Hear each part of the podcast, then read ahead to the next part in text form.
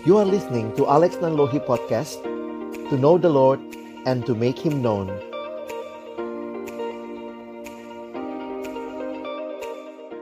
Mari kita tunduk kepala kita berdoa.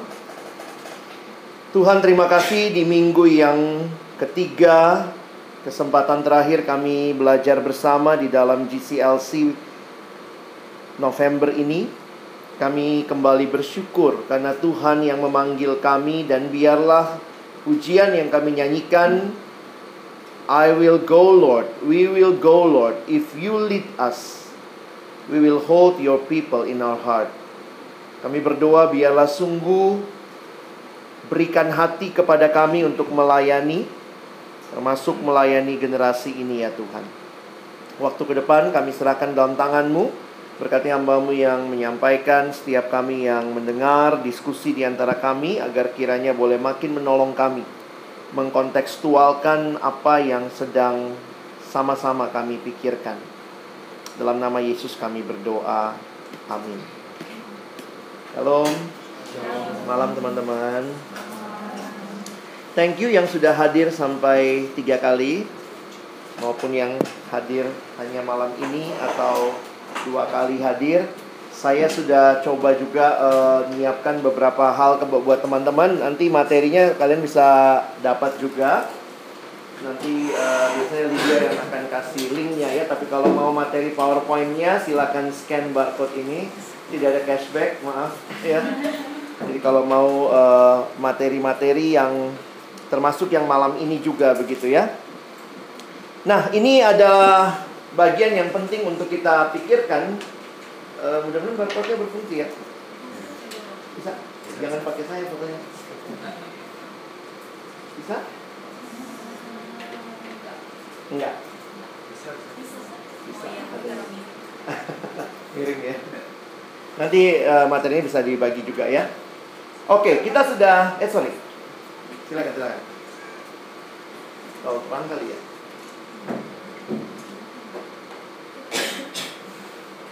Jadi silakan ntar kalau nggak difoto aja nanti kalian bisa lihat ininya ya. Nah kita kan uh, kita sudah bicara tiga pertemuan understanding this generation. Lalu kita bicara tentang serving the epic generation. Lalu kita juga hari ini saya ingin mengajak kita rethinking, sama-sama coba memikirkan ulang apa yang harusnya ada dan tidak berubah dan apa yang sebenarnya bisa diubah. Saya pikir sih itu jawabannya udah jelas gitu ya. Yang bisa diubah tentunya masalah bentuk, masalah uh, packaging, tapi yang jelas kita menyadari bahwa yang dibutuhkan generasi ini adalah firman Tuhan. Tetap generasi yang tidak berubah atau generasi yang berubah tetap membutuhkan hal yang tidak berubah. Nah, karena itu kita harus berjuang. Saya katakan berjuang Mungkin setiap zaman punya tantangannya masing-masing. Billy Graham terkenal sebagai seorang yang berkhotbah dengan mengangkat Alkitabnya lebih tinggi dari kepala. Karena di masa itu banyak orang meragukan otoritas Alkitab. Jadi sebenarnya kalau ada yang mempelajari simbolisasi, Billy Graham itu hampir selalu kalau khotbah tuh Alkitabnya terbuka. Dia angkat lebih tinggi dari kepala. Memang karena dia pimpin KKR besar, tapi di lain kesempatan uh, di bagian lain itu juga menyatakan bahwa dia mau mengatakan Alkitab harus punya otoritas yang tertinggi dalam hidup. Nah, itu generasi yang Billy Graham hadapi, tantangan liberal, di mana ada orang-orang yang meragukan Alkitab Firman Allah. Nah, tantangan kita mungkin beda lagi. Tantangan postmodern adalah tidak ada kebenaran mutlak, semua dianggap benar. Sehingga itu jadi tantangan kita. Belum lagi tantangan-tantangan uh, piramida kebutuhannya Maslow udah berubah gitu ya. Ini Maslow 2.0 katanya ya. Jadi tetap sih self actualization. Nah, ini waktu saya kadang-kadang kumpulin gambar-gambar seperti ini karena melihat bahwa um, ini capture this generation. Jadi kalau teman-teman mau menyampaikan firman Tuhan di tengah situasi yang seperti ini, apa yang harus kita lakukan begitu ya? A psychological needs ini semua butuhnya ini ya. Sehingga kalau ini nggak ada banyak yang terganggu jiwanya kan? Depresi karena apa? Kuota habis, wifi mati, connection jelek gitu ya. Terus mulai lagi ada bagian safety needs, belongings, love. Ini semua ada ada apa ya bagian-bagian yang membuat kita merasa bagian dari situ. Nanti esteem needs. Nah, ini yang diukur dari berapa followernya begitu ya. Jadi, kalau kita perhatikan sebenarnya kebutuhan dasarnya sama. Tapi teman-teman harus bisa membaca generasi ini mencarinya dari mana dan bagaimana membawa mereka kembali kepada firman Tuhan. Nah, ini saya pikir balik lagi ya, kalau kita minggu lalu bicara bahwa mentality kita bukan or tapi and. Jadi kita belajar menambahkan sesuatu kepada pelayanan kita. Kita provide sesuatu yang mungkin akan jadi option bagi generasi ini, ya. Ada uh, dua video yang saya mau tunjukkan kepada teman-teman ini uh, video yang menolong kita untuk lihat situasi aja gitu ya.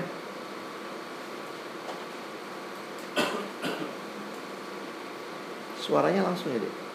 Hmm. Dek bisa matiin lampunya sebentar.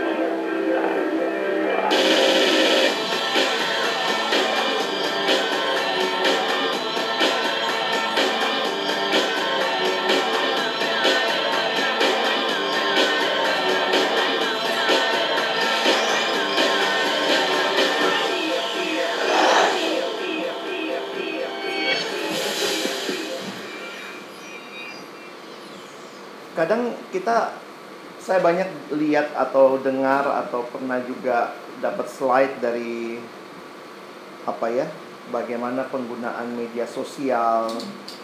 Itu kok cenderungnya banyak yang negatif kalau dari sudut, pandang Kristen ya. Hati-hati ini begini hati-hati ini begitu ya. Saya melihatnya dari sisi yang lain. Maksudnya begini memang tidak semua orang punya uh, media consumption yang sama konsumsi media yang sama tapi kalau memang melihat arahnya seperti ini ke depan, maka saya pikir kita juga harus mulai melihat bagian itu bukan cuma hati-hati, nanti bisa ini, bisa itu, tapi seperti yang dikatakan tadi, bagaimana bisa menolong orang menggunakannya secara bijak. Jadi, saya tidak menutup mata bahwa pasti media, media sosial ada ada negatifnya, pasti semua hal juga ada positif negatifnya. Tapi yang kadang-kadang saya lihat di orang Kristen kalau kita ngundang pembicara nyampein tentang media sosial selalu kritiknya hati-hati media sosial hati-hati anak pakai gadget hati-hati akhirnya kayak udahlah kita ke surga aja, lebih aman. Eh ternyata Tuhan pakai gadget. Pusing kan lo? Nah ini maksud saya kita mesti belajar melihat bukan hanya sudut negatifnya, tapi mari secara terampil pelajari. Kita mesti berjuang, saya pikir untuk uh, engage dengan generasi yang sangat media sosial ini. Saya pikir setiap generasi punya tantangannya. Saya udah cerita kan, Bayangkan waktu dulu belum ada belum ada televisi, belum ada buku, itu juga sesuatu hal yang waktu itu pasti dianggap aneh pada awalnya. Biasanya kumpul, ngobrol, tiba-tiba ada buku. Semua kumpul di satu ruangan, tapi masing-masing baca buku. Terjadi perubahan hidup sosial. Mulai nggak jarang ngobrol satu sama lain. Nah ini mirip juga lah ya. Jadi kita bisa satu rumah, tapi kita nggak tahu Misalnya kalau kita punya adik yang lebih kecil, lebih muda, kita nggak tahu pergumulan dia. Kenapa? Dia mungkin sibuk sama media sosialnya atau apa pun yang dia pakai begitu ya. Ini salah satu, uh, ini hal yang lain juga yang bisa kita lihat.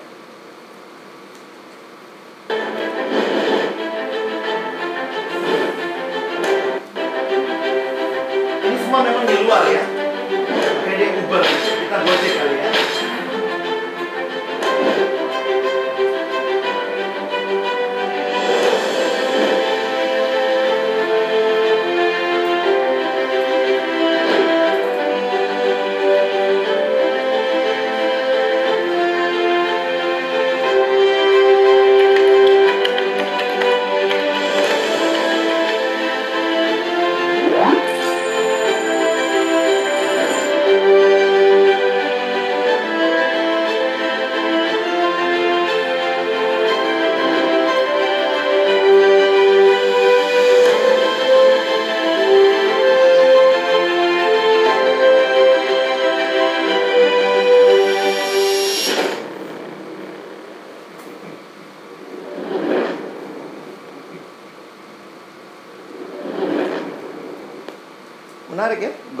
dia Uber, kita gojek kali ya. kendaraan kan?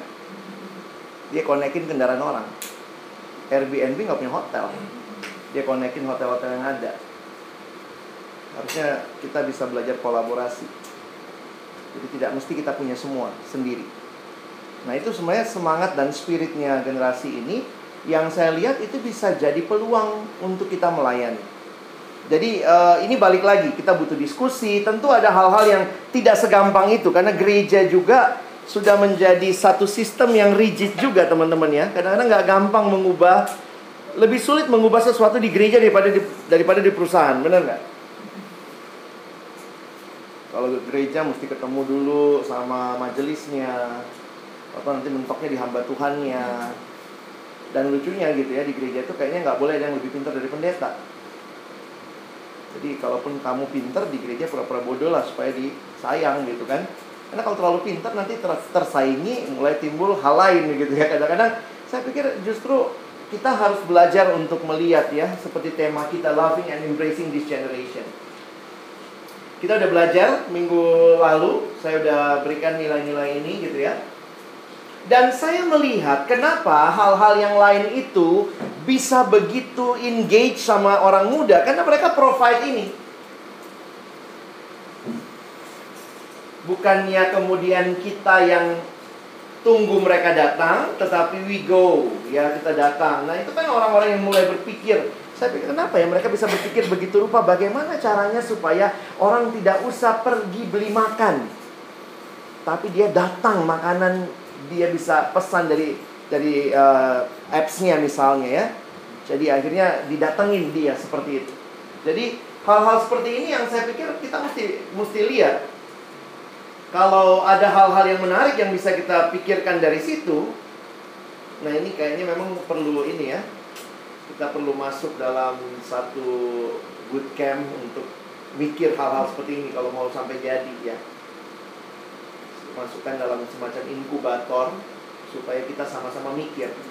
Kalau kayak gini saya juga sadar nggak bisa suruh teman-teman mikir pulang kerja capek ke sini mikir lagi, ya. Tapi ya kalau mau ya mikir, kalau enggak ya kita cuma akan dapat karena saya jujur aja nggak bisa kasih satu resep kamu lakukan ini pasti berhasil nggak ada gerejamu beda konteksnya beda kita perlu kolaborasi, kita perlu sharing stories supaya kita saling mendengar apa yang sukses di tempat lain bisa kita coba di tempat kita.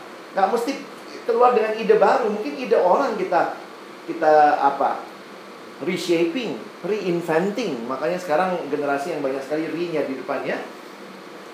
Kita mau uh, reinventing ya kemarin saya bilang ini ya, reinventing our small groups, renewing our discipleship, revamping our preaching.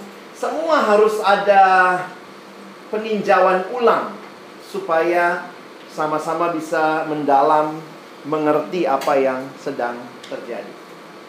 Nah, Teman-teman saya masuk dulu ke satu bagian yang saya sedang uh, gumulkan juga waktu belajar tentang hal ini. Salah satu yang menarik adalah saya bertemu dengan satu buku yang judulnya The Passion Generation. Doakan kami lagi terjemahkan buku ini tahun depan sekitar Februari akan launching. Ini buku tergolong baru, nggak baru-baru amat sih ya, keluar tahun lalu bulan November. Jadi kira-kira buku itu udah usia setahun ini bukunya. Kenapa saya uh, share buku ini? Karena buku ini sebenarnya menolong saya melihat uh, karena saya coba baca beberapa buku gitu ya. Semua coba menganalisa, kasih jalan keluar. Semua saya lihat punya cara pandang masing-masing, tapi saya sangat tertarik dengan buku ini karena bagi saya ini salah satu hal yang sangat basic yang dia sampaikan.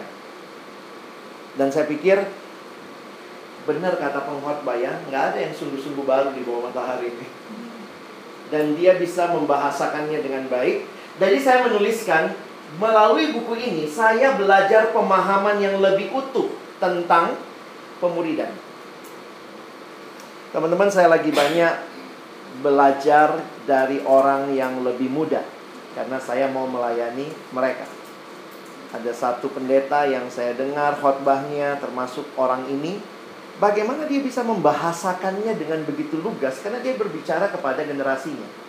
Saya yang sudah punya bahasa yang agak old style, saya harus belajar. tadi sepanjang perjalanan saya dengerin satu pendeta, pendeta masih muda berbicara, berkhotbah dan saya lihat bagaimana dia engage dengan uh, orang muda yang dia layani ya. Teman-teman bisa cari lah. Saya tertarik karena beberapa kali saya lihat klip uh, klip Instagramnya sangat biblical walaupun dia sebenarnya dari gereja charismatic church backgroundnya ya. Tapi waktu saya pelajari sangat biblical. Ternyata waktu saya dengar khotbah-khotbahnya dia senang baca buku dia tahu banyak hal dan dia bisa dia bisa membahasakannya. Saya pikir itu yang penting sekarang ya.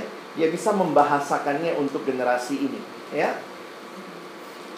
Um, kenapa buku Passion Generation ini ini buku ditunggu-tunggu banget tahun lalu Waktu mau terbit itu. Dan ini baru buku pertamanya orang ini. Namanya dia adalah Grant Skeldon. Dia pendeta milenial. Dia tahun ini mungkin baru 30 tahun. Jadi tahun lalu dia keluarin, dia pendeta milenial. Jadi itu sangat, uh, dia dari Texas. Dan dia cukup banyak diundang saat ini untuk bicara inter, uh, intergenerational gap. Gayanya pun ya gaya anak muda ya ini. Ini dia. Betatoan. Nggak masuk kali kalau di gerejamu ya. ya pendetanya tatoan. Wah jemaatnya preman gitu ya. Uh, dia berjumpa dengan Kristus umur 17 tahun. Di tengah-tengah dia sebenarnya malas ke gereja tapi dia ada dalam keluarga Kristen. Dia banyak cerita di bukunya ya. Dan bagi saya menarik adalah tesisnya dia dalam buku ini, tesisnya dia dia mengatakan begini. The church doesn't have a millennial problem. It has a discipleship problem. Gereja itu masalahnya bukan masalah milenial, karena nanti habis milenial ada generasi baru nggak? Ada lagi, itu masalah lagi. Kalau setiap kali yang masuk dalam gereja orang muda kita bilang masalah, tutup aja gereja saudara. We don't have a millennial problem, kata si uh, Grant Skeldon. We have a discipleship problem. Waktu saya pikir gini, menarik juga nih orangnya. Dia bisa melihat itu. Nah, dia jadi banyak pembicara diundang di kalangan orang tua, dia diundang untuk menyampaikan milenial itu kayak apa. Jadi dia biasanya speak up atas nama milenial. Di kalangan anak milenial dia diundang, orang tua tuh kayak apa. Jadi memang dia jadi kayak jembatan yang sangat baik. Nah, ini menarik sekali. Dia mengatakan discipleship ini sudah mulai banyak berubah. Bahkan waktu saya mengevaluasi banyak hal dalam pemuridan kita, mungkin benar juga kritiknya dia gitu ya. Ambil speed ya.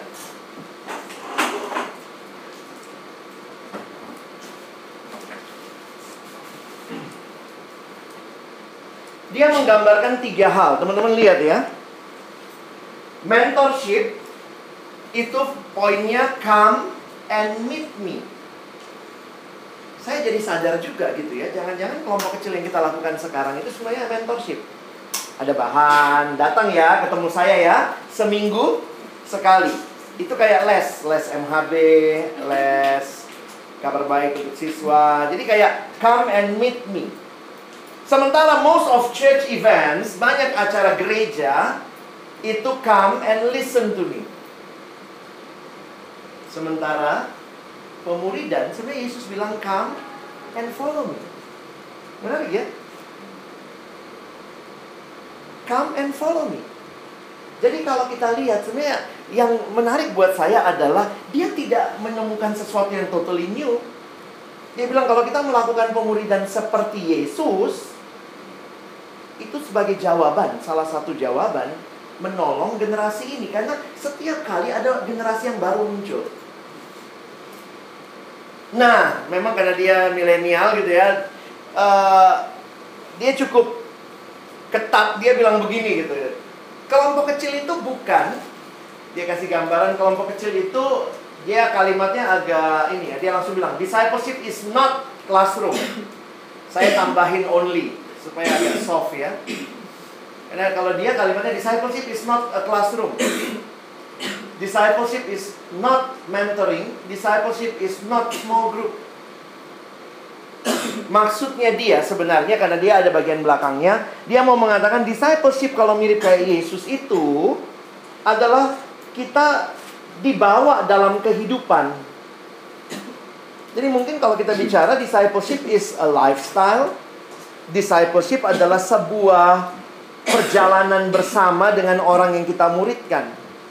Jadi saya nambahin ya discipleship is not only a classroom, is not only mentoring, is not only small group. Kenapa? Karena saya di satu sisi melihat gini teman-teman. Saya yakin juga ya bahwa Tuhan masih memakai ini semua juga untuk memuridkan.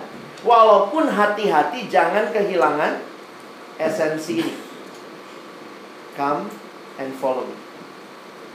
Dia kasih cerita temennya di bab berapa itu bab 5 kalau nggak salah waktu dia membahas ini dia bilang perhatikan uh, dia punya teman waktu teman ini baru bertobat dia datang ke gereja lalu dia bilang sama pendetanya pak pendeta tolong muridkan saya kalau kamu datang ke pendeta minta dimuridkan apa yang kebayang kamu akan dimasukkan ke dalam kelompok kecil jadi dia mau dimasukin ke kelompok kecil, tapi pendetanya bilang begini. Oke, kemudian dulu. Bentar ya.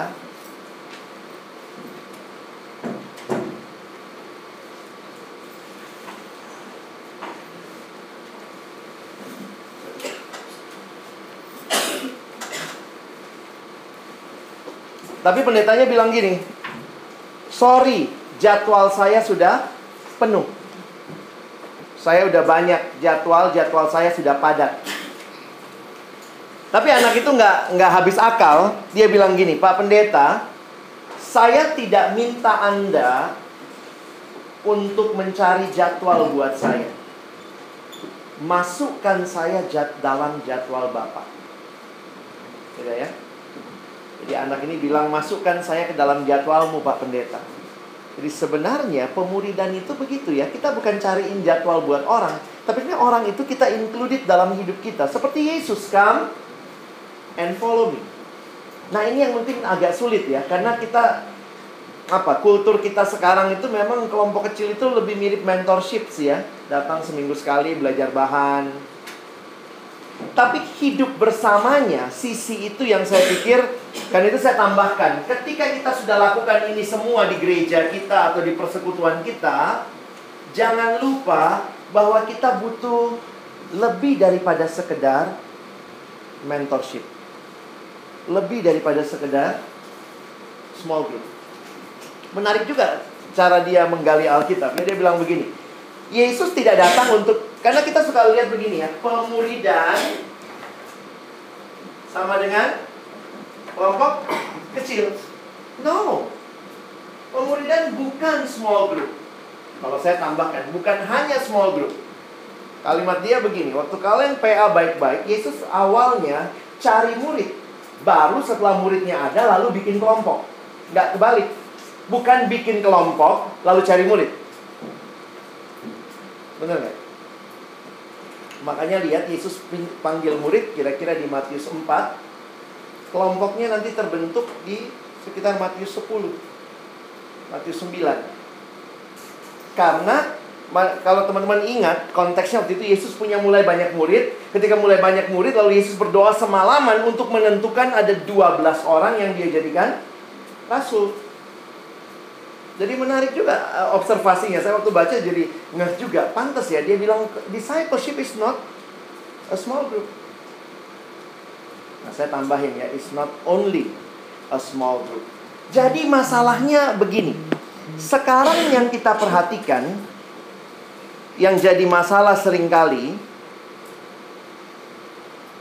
gereja tidak melakukan pemuridan mau melayani kaum muda tapi maunya cuma tampil di depan.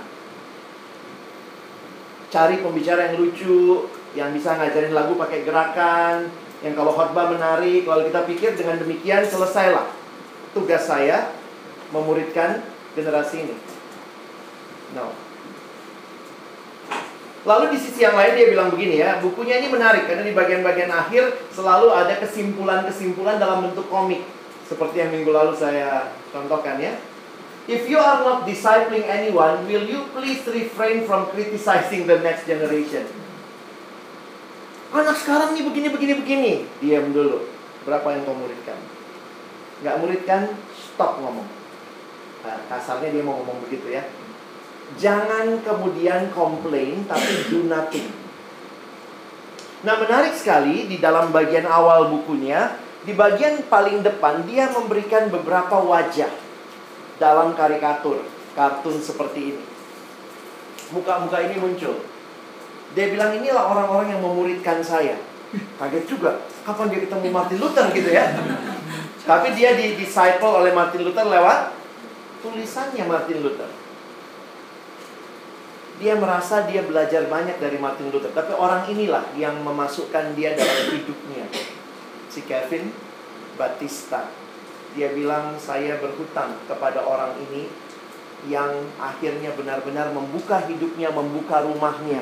Sehingga di situlah saya bisa lihat apa artinya jadi seorang Kristen. Jadi saya sangat berharap teman-teman waktu kita mengerti poin ini, ini sedang bicara pentingnya pemuridan yang karena gereja sudah tersegmentasi tanpa kita sadari, ya. Di gereja ada kebaktian umum, ibadah umum. Lalu ada remaja. Ini sendiri nih. Minggu pagi biasanya. Bareng sama orang tuanya. Ada lagi pemuda. Beberapa pemuda ada yang hari minggunya juga dipisah sama umum, ada biar lagunya katanya lebih riang meriah di sini. Ada juga pemudanya yang minggu sore. Ada yang bilang nuansa muda, nuansa apa begitu ya. Lalu kemudian sekolah minggu pagi. Nanti tengah minggu ada Ina, persekutuan wanita, ada Ama, persekutuan bapak-bapak. Gereja sudah tersegmentasi sehingga perhatikan, siapa yang bertanggung jawab memuridkan remaja? Hamba Tuhan yang tugas di remaja dan pembimbing remaja, pendamping remaja dan majelis pendamping remaja. Mereka yang akan ditanya di semua rapat, bagaimana remaja? Padahal, kalau kita mau memuridkan remaja itu tugas satu, satu gereja coy. Kita nggak bisa segmented saja. Karena itu saya melihat di beberapa buku-buku terakhir, beberapa mengkaitkan tentang intergenerational gap. Ini diatasi dengan macam-macam. Intergenerational worship, Di gereja saya seminggu eh, sebulan sekali itu semua komisi dihilangkan, gabung sama-sama ibadahnya dari sekolah minggu sampai orang tua. Maksudnya di kebaktian umum kan ini biasanya siapa yang datang? Orang dewasa ya. Supaya memberikan, nah beberapa gereja saya lihat sudah mulai melakukan uh, intergenerational worship. Masih ingat ya bahwa mulai dipisahnya, kenapa? Ada asumsi di situ.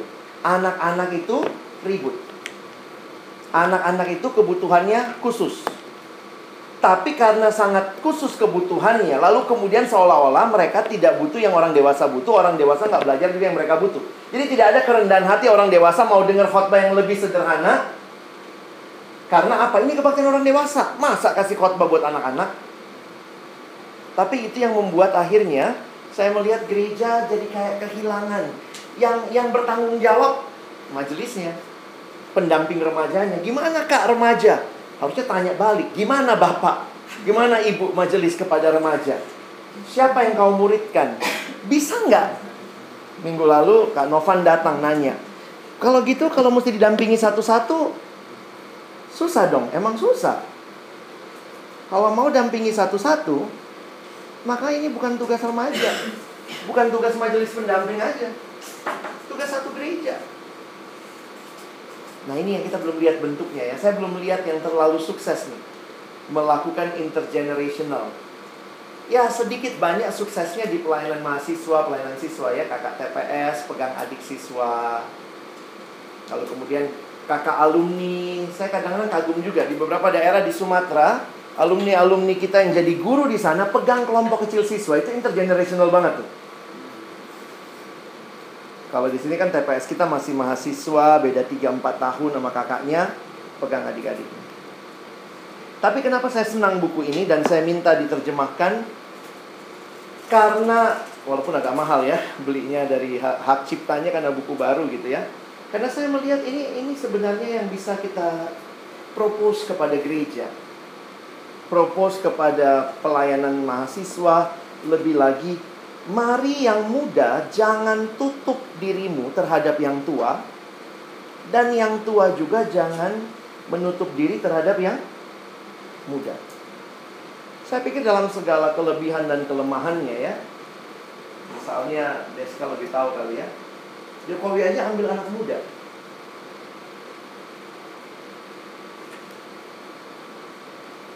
Ada satu hal yang mencengangkan di perkantas sedunia jadi di perkantas ini kalau yang sedunia itu kami ada yang namanya board ya. Board itu kalau di sini adalah kita sebutnya badan pimpinan uh, pengurus pengurus. Mereka non full time.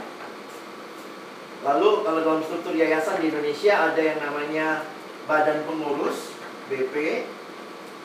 Kalau di nasional jadinya namanya BPN. Kalau di Jakarta BPC gitu ya, Badan Pemimpin Cabang badan pengurus uh, cabang sorry. Lalu ada yang namanya uh, pelaksana. Pelaksana itu pengurus harian. Nah itu kira-kira ini ya. Nah biasanya di dalam di dalam yang full time itu ada di sini. Ini full time. Full time-nya ada di sini. Jadi ini orang-orang non full time tapi punya hati buat pelayanan biasanya dijadiin pengurus badan pengurus boardnya. Nah di luar negeri, saya cukup kaget juga secara perkantas internasional, boardnya itu sekarang biasanya kan di sini isinya siapa? Alumni, alumni tua gitu ya. Board perkantas sedunia ada dua orang mahasiswa masuk jadi board. Mungkin kalau kalian mau bayangkannya begini ya. Kalian bisa bayangkan kalau majelismu adalah anak remaja. Itu kira-kira bayangannya. Mungkin nggak di gereja? Majelisnya anak remaja. Kenapa nggak mungkin?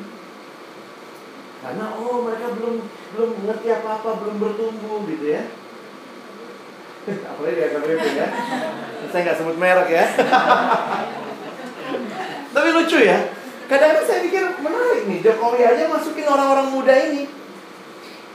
Kenapa? Mereka bisa kok. Ada yang mereka bisa, ada yang mereka bisa contribute. Jangan lupa, ini generasi yang mau berkontribusi.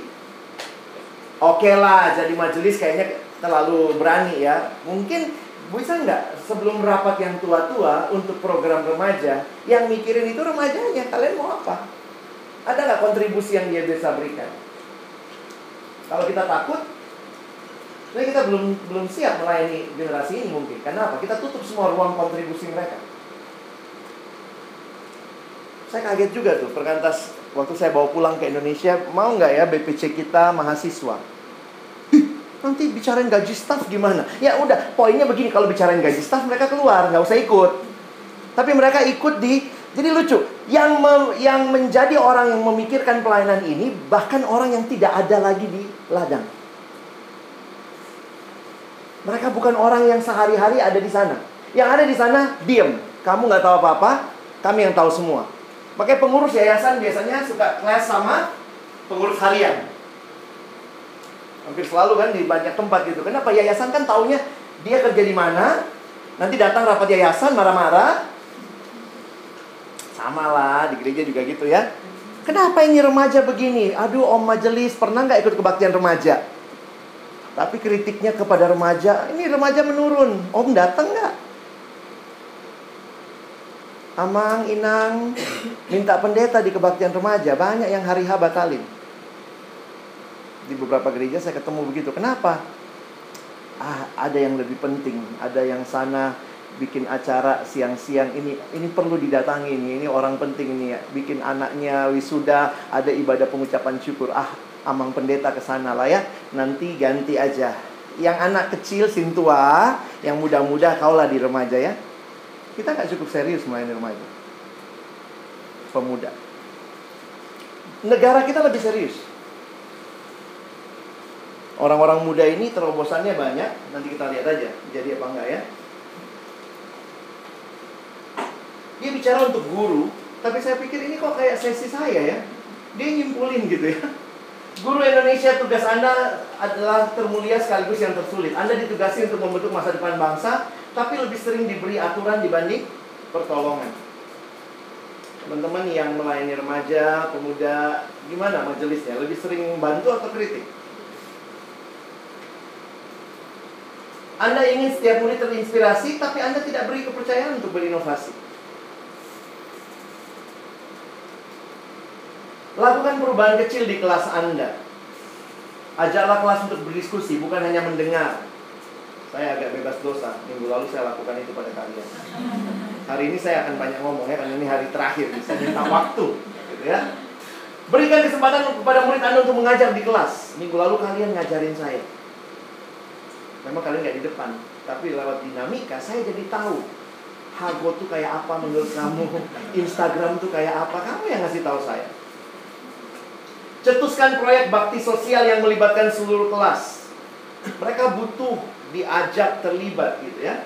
Temukan suatu bakat dalam diri murid yang kurang percaya diri. Tawarkan bantuan kepada guru yang sedang mengalami kesulitan. itu yang saya uh, suka sedih ya gereja biasanya terlambat sekian ribu langkah di balik bahkan di belakang pemerintah tapi kan nggak semua anak pak kak bisa diajarin. Iya juga sih. Ada anak yang bandel banget. Apa yang bisa kita lakukan? Ya udah kasihi aja gitu ya. Ada kalimat ini nih saya dapat. Ini waktu hari guru banyak screenshot ya. Saya screenshot ya. If some students are unresponsive maybe you can't teach them yet but you can love them. And if you love them today, maybe you can teach them tomorrow. Kita langsung biasanya lihat, eh, anak ini gak ada harapan, ini susah sekali anaknya ya. Aduh, kayaknya gak bisa dia. Dan banyak pelayan remaja, waktu sudah mulai dengan mengeluh, saya bilang, stop aja jadi pelayan remaja. Tapi nggak bisa kak, dua tahun periodenya. Astaga, berarti dua tahun kalau keep complaining, keep loving them loving and embracing this generation. Maybe at some point you can only love them. That's all.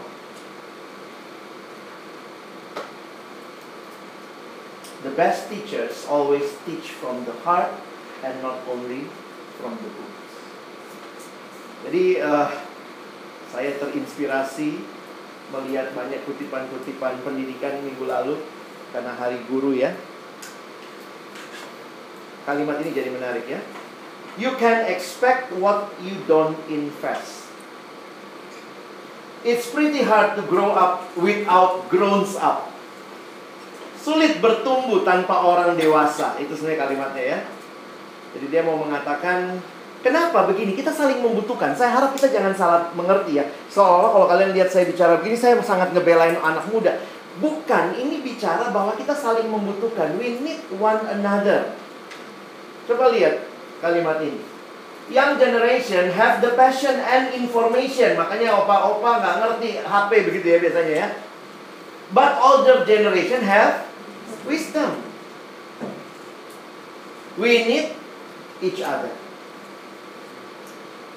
somehow saya harus menyadari ya older generation bicara wisdom, wisdom dari pengalaman hidup nggak ada yang bisa dibeli dengan uang kan?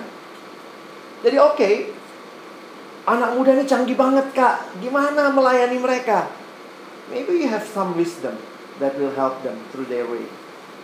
Nah ini yang teman-teman dan saya harus hadir, ya. Paling tidak saya melihat uh, kita butuh lah satu generasi dengan generasi yang lain. Salah satu like saya terbanyak minggu lalu apa? Like terbanyak saya di Instagram minggu lalu adalah KTB lansia kami. Gak tahu juga tuh, kenapa banyak yang connect ya. Saya lihat ada yang tua, ada yang muda gitu ya. Ada bahkan yang khusus special thank you Dia bilang terima kasih karena ini mau hari Thanksgiving Ada satu kakak kami di Amerika. Nah ini teman-teman yang melayani bersama.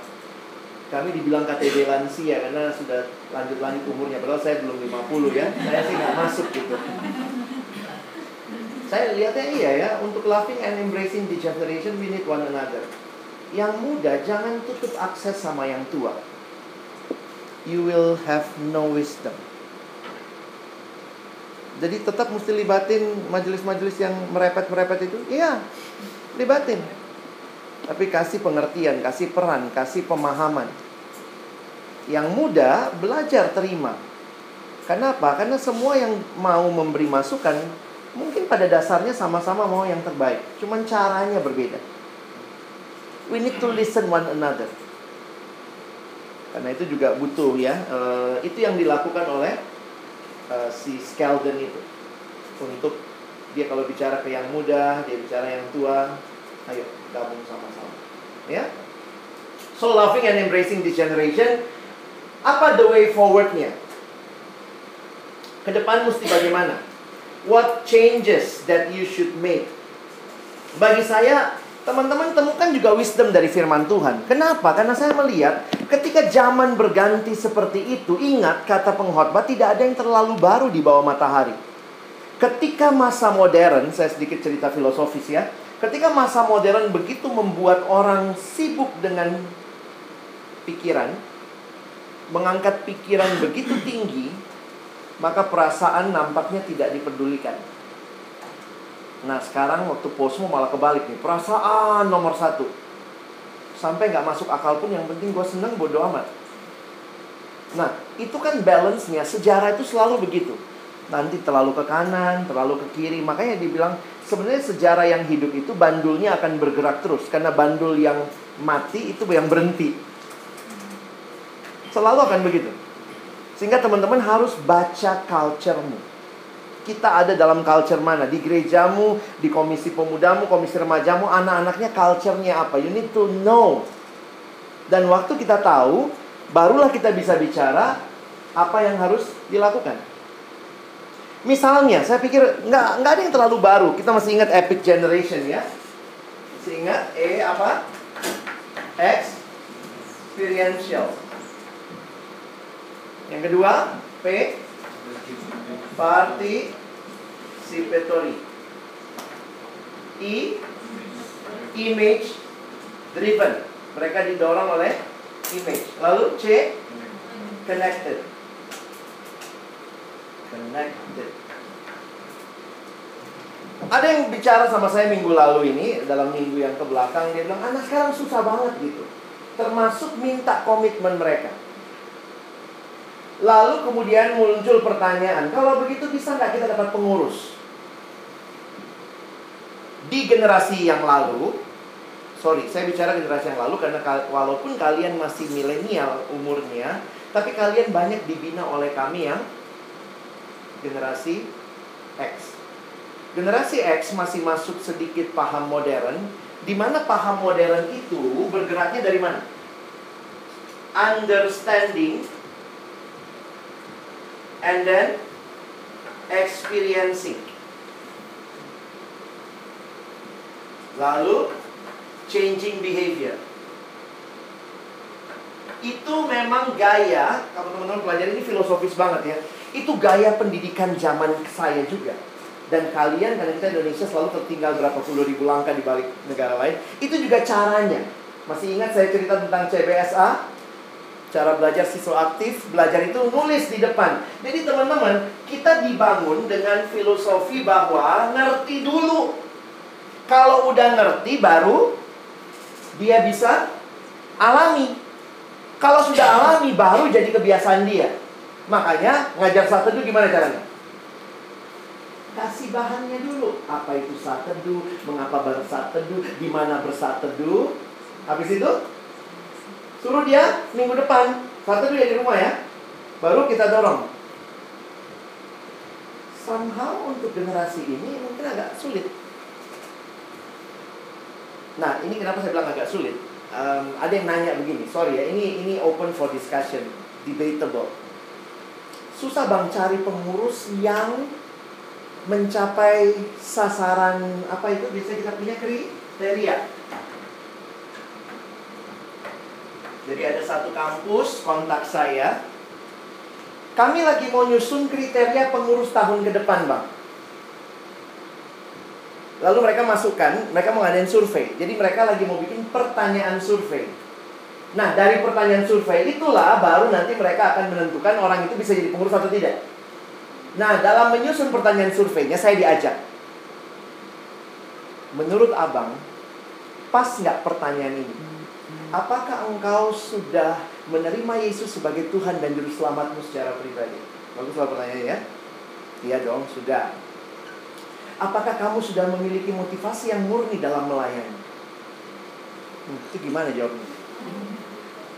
Belum tahu kan anaknya melayaninya belum. Tapi kita diajarin harus penuhi kriteria dulu baru boleh melayani. Step kita apa? Understand dan makanya ada masalah di kepengurusan bikin pembinaan. Kenapa? Kalau dia dibina, dia tahu dia akan beres. Itu kan filosofi ini.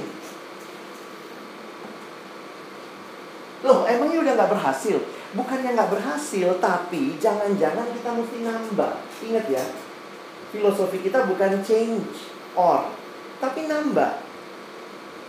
Makanya saya bilang begini nih, kalau sekarang anaknya aja belum melayani, jangan-jangan ajakin dulu dia menikmati dengan experience. Karena sekarang modelnya begitu. Habis experience, baru behaviornya berubah, ngertinya belakangan, understandingnya belakangan. Kami lagi kebingungan nih banyak orang ikut camp nasional perkantas. Ingat ya pola pembinaan perkantas kalian mungkin di sini ya. Mulai dari P1 penginjilan, P2 pemuridan, pembinaan, P3 pelipat gandaan, P4 pengutusan. Jadi logikanya camp nasional adalah camp pengutusan P4. Can you imagine masih ada yang terima Yesus di camp pengutusan? Nah ini staff terbagi dua cara melihatnya. Staff yang tua langsung bilangnya apa? Pembinaan kita gagal. Kenapa? Di bagian akhir masih ada yang terima Yesus. Staff yang muda lihatnya apa? Ya hidup orang dia berjalannya begitu Suka-suka dia lah mau terimanya kapan Karena buat dia Yang penting dia sudah melayani Waktu melayani sungguh-sungguh kok Gimana? Kalian di gereja masih pakai cara yang mana? Kriteria itu hati-hati. Itu bagus. Saya nggak bilang kriteria nggak ada. Tapi jangan-jangan kita menempatkan kriteria di depan dengan pemahaman you have to understand. When you understand everything, harus bisa pengalaman. Padahal generasi ini mulai dengan pengalaman dulu. Yuk, jadi pengurus. Nggak ada pembinaan? Nggak ada. Sambil jalan pembinaan. Berapa lama? Ya, lu nggak suka keluar, nggak apa-apa nggak ada komitmen tapi lu rasain jadi pengurus itu enak indah Nah, gue akan ajakin lu taste that. Sorry ya, saya sangat liberal dalam hal itu ya. Tapi mungkin kalian akan bilang, nggak bisa begitu bang. Oke, okay, kalau ada yang berhasil dengan gaya ini, mungkin nggak ada yang berhasil dengan gaya yang lain. Lihat murid Yesus. Come and follow me. Yesus nggak bilang Petrus, ngerti PL. ngerti PB. Bisa jadi MC. Gagal lagi. Ketua PMK, Petrus, nyangkal. Satu anggota PMK, jual Yesus. Koruptor.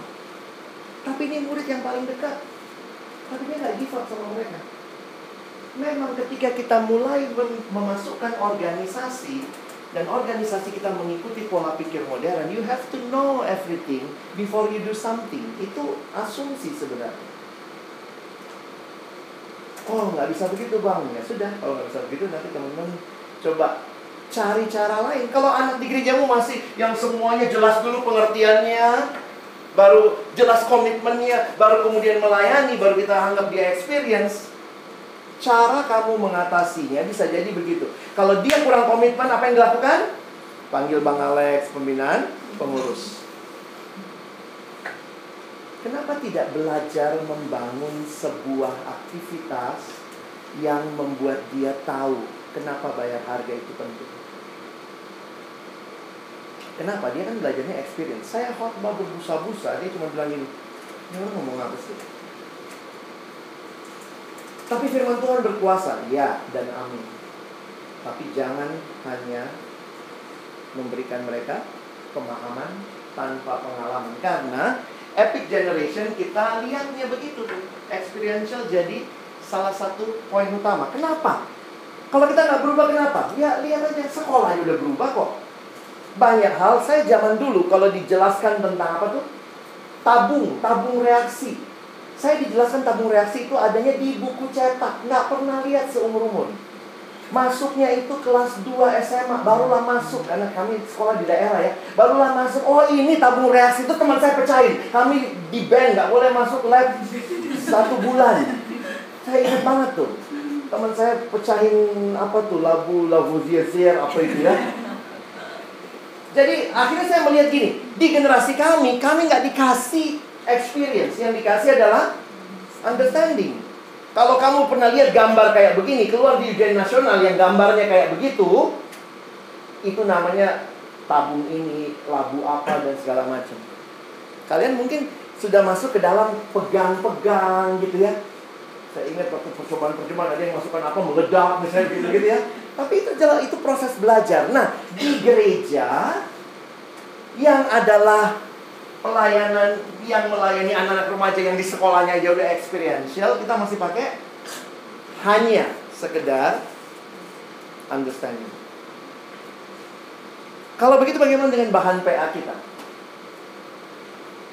Pertanyaan-pertanyaan PA kita bagus nggak? Oh bagus, karena dari situ kita observasi. Siapa yang berjalan di atas air? Jawabnya, Yesus. Kenapa Yesus jalan di atas air? Karena hari sudah malam nggak ada perahu gitu. Pertanyaan kita harus menyentuh kepada experience mereka. Makanya lihat bahan-bahan PA yang baru. Pernahkah kamu merasa karena yang ditanya perasaan. Pernahkah kamu dalam situasi yang sama dengan Yesus harus nyebrang ada perahu misalnya? Ada pendekatan-pendekatan yang berbeda. Kita merasa sudah PA kalau bisa jawab nomor 1, 2, 3. Itulah MHB kan? We need more. Nah, saya kasih percikan ide kalian yang mikir ya. Jangan berhenti di MHB ya. Tapi modified. Itu bahan modern, agak kuno, jujur aja. Kami staff lagi berjuang untuk membaharui MHB dalam bahasa yang lebih anak sekarang. Karena dibutuhkan. Nanti MHB cuma jadi tulisan aja. Kalau dia sulit saat teduh, maka yang dilakukan jangan kasih lagi. Ini bahan tambahan tentang saat teduh. Kau baca ya artikel ini, tiga artikel uh, abang dapat dari internet. Kalau dia sulit saat teduh, maka kelompok kecil hari itu saat teduh bersama dia. Kenapa? Dia butuh experience. Anak dulu kan gitu ya. ini ya bahan satu dulu ya. Nih, pulang. Kalau satu dulu ya. Ketemu kita di sana. Minggu lalu saya bilang, kalau sekarang, yuk saya temenin kamu jalan. Buka belum satu dulu nih, saya belum ngerti. Yuk, satu dulu sama-sama ya. Nah ini yang teman-teman mesti pikirin nih, experiential jadi penting. Dan Yesus kelihatan banget sebenarnya pelayanannya experiential ya. Memang modern itu yang membuatnya jadi modul. Apa modul kelompok sini Yesus? Apa bahan pertama? Kita nggak tahu kan? Karena buat Yesus bukan understanding. Yuk kita ke seberang. Pergi ke seberang. Yesus nggak bilang, oke, okay, di seberang nanti kita akan hadapi setan ya. Nah ini modul okultisme. Selesai dulu dua kali pertemuan GCLC, okultisme. Selesai, udah ngerti. Kalau ketemu setan begini. Yesus, ayo ke sana yuk. Ketemu setan. Nah gini caranya, lu lihat gue ya. Ngadepin setan tuh jangan tutup mata kalau doa. mata gampang loh. Nah hanya tuh bagi hidup jadi makin penting. Yuk pulang kelompok kecil ngebakso bareng, lihat cara dia makan, lihat cara dia berdoa. Kita bagikan cara kita makan, kita bagikan cara kita berdoa, kita hidup dengan mereka. Experience. Dari situ nanti mungkin dua tahun lagi, tiga tahun lagi dia nyimpulin kakak gua itu ternyata sangat paham pentingnya doa. Mungkin dia baru berusia dua tahun lagi, tapi dia udah experience dan behavior dan gak ada yang masalah dengan itu. Kita dibangun seolah-olah kalau orang nggak ngerti dia nggak masuk surga. Kalau gitu orang masuk surga karena apa? Pengertian. Tuh iman, memang iman memimpin kepada pengertian. Tapi jangan dibalik seolah-olah kalau kamu ngerti, kamu masuk surga. Lama-lama kita jadi gnostik baru. Agama yang mengajarkan Mesti ngerti dulu nih, mesti sesuai dulu nih kriteria. Ini kalau saya ngomong sama staff yang lebih senior pun mungkin saya di band gitu ya. Jadi keep it for ourselves gitu. Karena saya juga melihat bahwa nggak mudah, perkantas berubah juga nggak mudah. Karena karena itu saya melihatnya begini. Ketimbang kita nyuruh orang berubah, persuasif orang berubah, kita provide berbagai cara. Mungkin ada yang masih suka belajar cara lama. Ya udah yang masih suka belajar cara lama, udah pakai cara lama. Yang suka cara baru, paling tidak kita punya. Bahan PA Dodi ini bagian literatur kami ya. Siapa yang rajin beli bahan PA sekarang? Alumni atau siswa? Mahasiswa. Mahasiswa masih rajin beli bahan ya. Alumni banyak yang beli juga? karena memang bahannya masih model begitu tuh modelnya e, menjawab yang dijawab adalah informasi jadi kita kayak tukar informasi kan pemimpin kelompok kecil punya semua informasi. Coba jawab nomor satu. Yang sana udah siap nomor tiga kan. Satu dua tiga dia kan. Itulah PA udah nggak bisa sih teman-teman. Bagi saya kalau kita seperti itu generasi ini akan melihat kekristenan boring. Firman Tuhan tuh nggak relate sama my life. I don't even have experience. Dan kita berpikir apa? Kalau di, dia kan udah PA sama saya, masa sih hidupnya masih gitu? Kita berpikir kalau dia sudah PA, sudah pernah baca ayat itu, hidup dia berubah. Firman Tuhan punya kuasa. Tapi jangan-jangan hati yang keras itu sulit untuk firman Tuhan bertumbuh. Saya pakai kalimatnya Ibu Anet ya, mentor saya. Dia bilang mungkin bagianmu dan bagianku adalah kita harus menggemburkan tanah hati yang keras. Jadi generasi ini punya hati. Tapi hatinya mungkin keras karena kepahitan, keras karena pergumulan keluarga, keras dengan tantangan teknologi dan segala macam. Lalu kita cuman kasih benih, nih benih. Mungkin nggak akan tumbuh. Karena itu waktu kita nyanyi Lord let my heart be good soil Mungkin kamu jadi orang yang harus memacul dulu Mencangkul, menggemburkan tanah hatinya Sehingga waktu firman ditaburkan Itu punya tempat di situ Nah ini bagian kita Menggemburkan Teman-teman mesti, mesti rajin belajar Mesti rajin dengar uh, Ini ya apa Belajar terbuka sama realita yang ada Ya ini experiential participatory. Ini masalah tadi mengajak orang terlibat. Makanya salah satu, salah satu skill yang penting sekarang ini adalah yang saya bilang minggu lalu, skill facilitating. Jangan berpikir orang itu anak remaja kalau ditanya sekarang diem. Iya, karena kita tanya dari depan, teman-teman apa kabar? Teman-teman, kalian tahu nggak murid Yesus yang waktu itu disalibkan terbalik? Dalam hati kau terbalik aja kau balik. Jadi gaya kita tidak sama sekali menunjukkan kita mau ngajarin sesuatu dan you don't really care apa partisipasi dia. Kita bilangnya gini, senangnya mana? Belajarnya satu arah atau dua arah? Hah? Dua arah ya? Kalau ini A dan B. Kalau A dan B satu arah, maka siapa gurunya? A, B, muridnya. Kalau dua arah, siapa gurunya? Dua-duanya guru dan dua-duanya murid. Kita masih rindu belajar nggak jadi murid? Two ways communication, two ways teaching means you need to be a teacher and a disciple at the same time.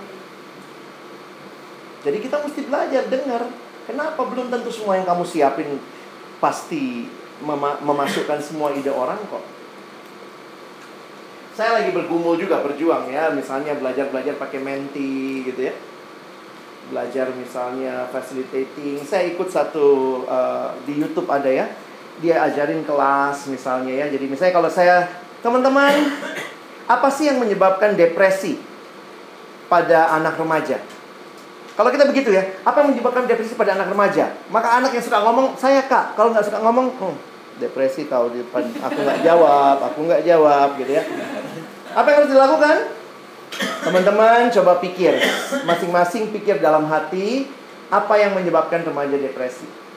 Kasih waktu misalnya satu menit, dua menit. Pasti mereka punya pikiran. Nggak mungkin mereka nggak bisa mikir.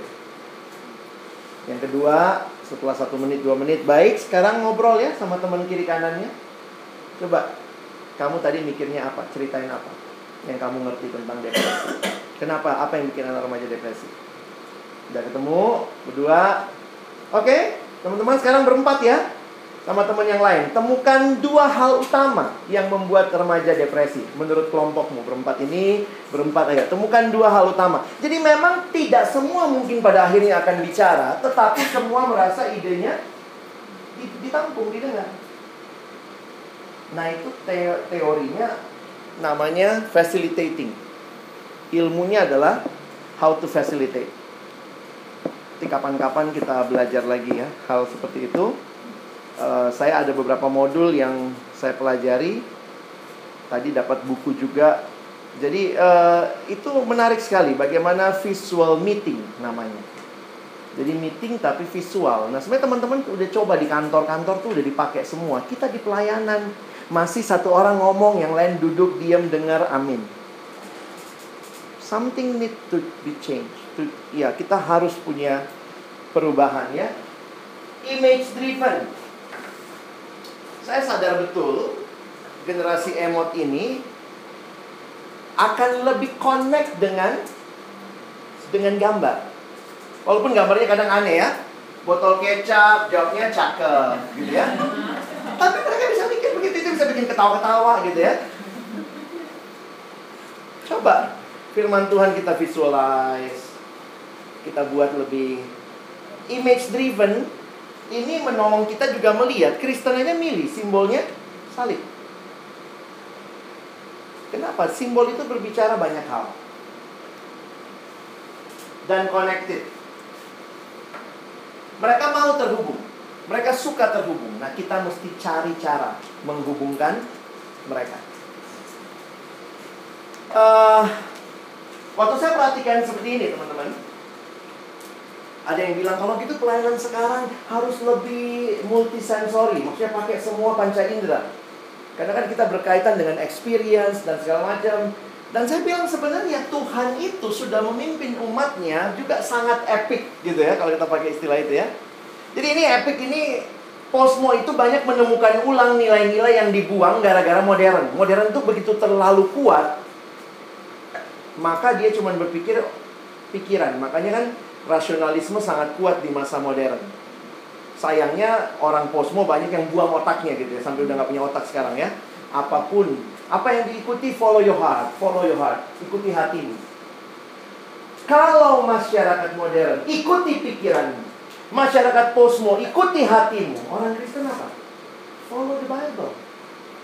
Because in the Bible, the word of God for your mind and also the heart of God to guide our feeling.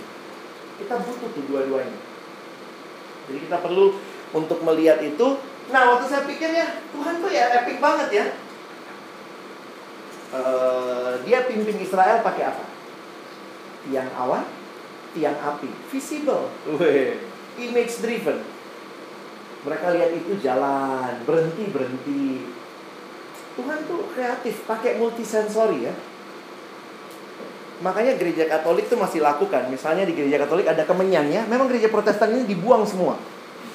Begitu reformasi karena otak sangat penting, takut banget ini disembah, patung dibuang. Kemenyan dibuang gitu ya. Kalau Katolik itu masih ada kemenyannya, tapi kita lihat kayak penyembah berhala ya. Tapi sebenarnya perhatikan Allah mengatakan aku hadir ketika dibakar ukupan, dupa-dupaan, jadi kalau bayangkan kalau kamu masuk bait Allah pada waktu itu, itu semua sensormu akan dipakai. Mata melihat megahnya bait Allah. Itu megah banget. Ukurannya itu, itu ukuran tingginya, luasnya, lebarnya, kainnya warna apa luar biasa itu istilahnya waktu masuk kenapa? Karena semua itu melalui mata kita mau melihat Allah yang besar dalam semua hal itu. Melalui hidung kita mau mencium. Ada ada dupa-dupa tertentu kalau dibakar tuh kayaknya Allah hadir gitu ya. Gitu ya. Berasa ya. Tapi sayangnya kita sekarang pakai di tempat spa gitu ya. Relax. Ini ini apa apa buat bikin tenang relax gitu ya. Tapi ingat loh ibadah Israel itu mata hidung ada bakaran. Dan sebenarnya Tuhan tuh sangat kosmo Coba. Mengingat itu aktivitas apa? Mengingat. Kalau kita mengingat kita aktivitas pakai apa? Pakai pikiran ya. Tapi Tuhan mau mengingat pakai mulut, bisa nggak? Setiap kali kamu melakukan ini, setiap kali kau makan dan minum, kau ingat aku. Hebat Tuhan loh. Gimana cara kita ingat Tuhan? Waktu kita perjamuan, pakai lidah.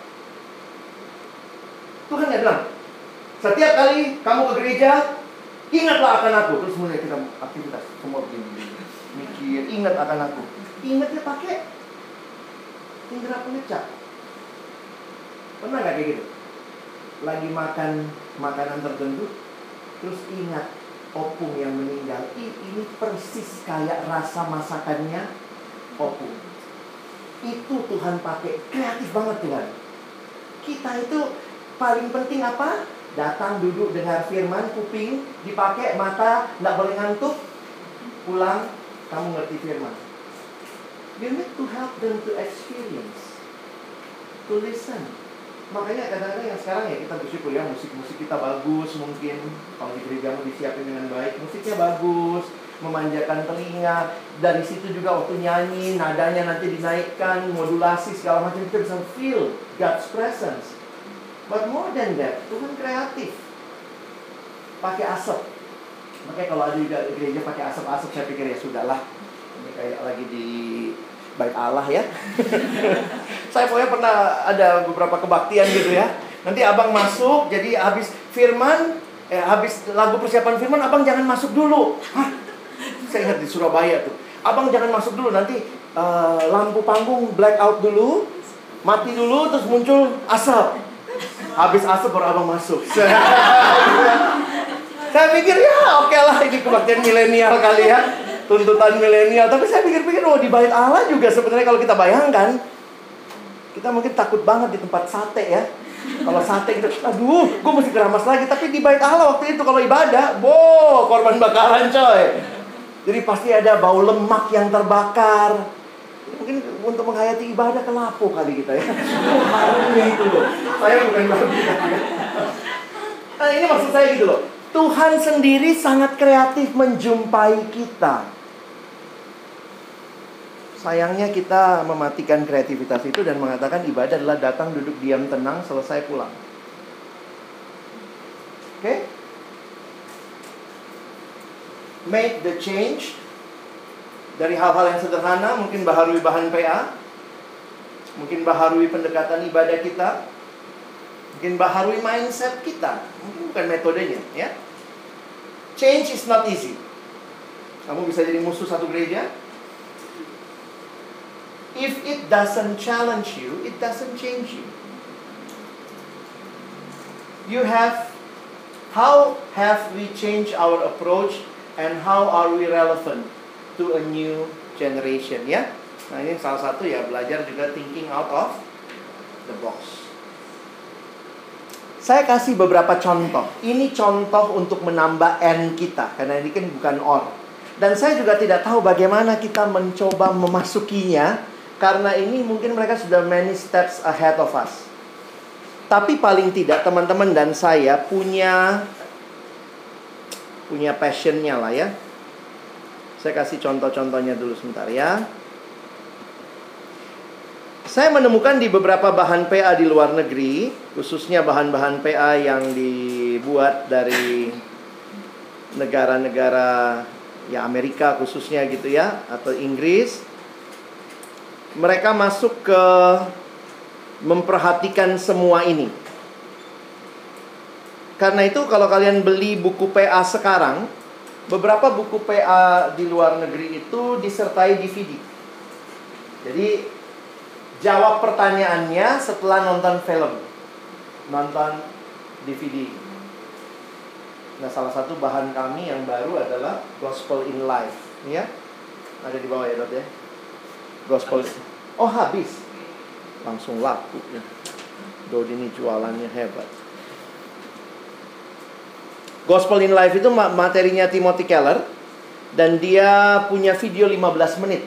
Jadi awalnya dengan pertanyaan pembuka, satu dua pertanyaan, nonton videonya 15 menit, baca ayatnya, lalu masuk pertanyaannya.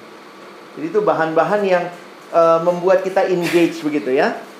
Nah, saya mencoba mengajak teman-teman melihat bagaimana contoh-contoh orang memakai itu di dalam uh, perkembangannya. Bisa tolong matiin lampu deh.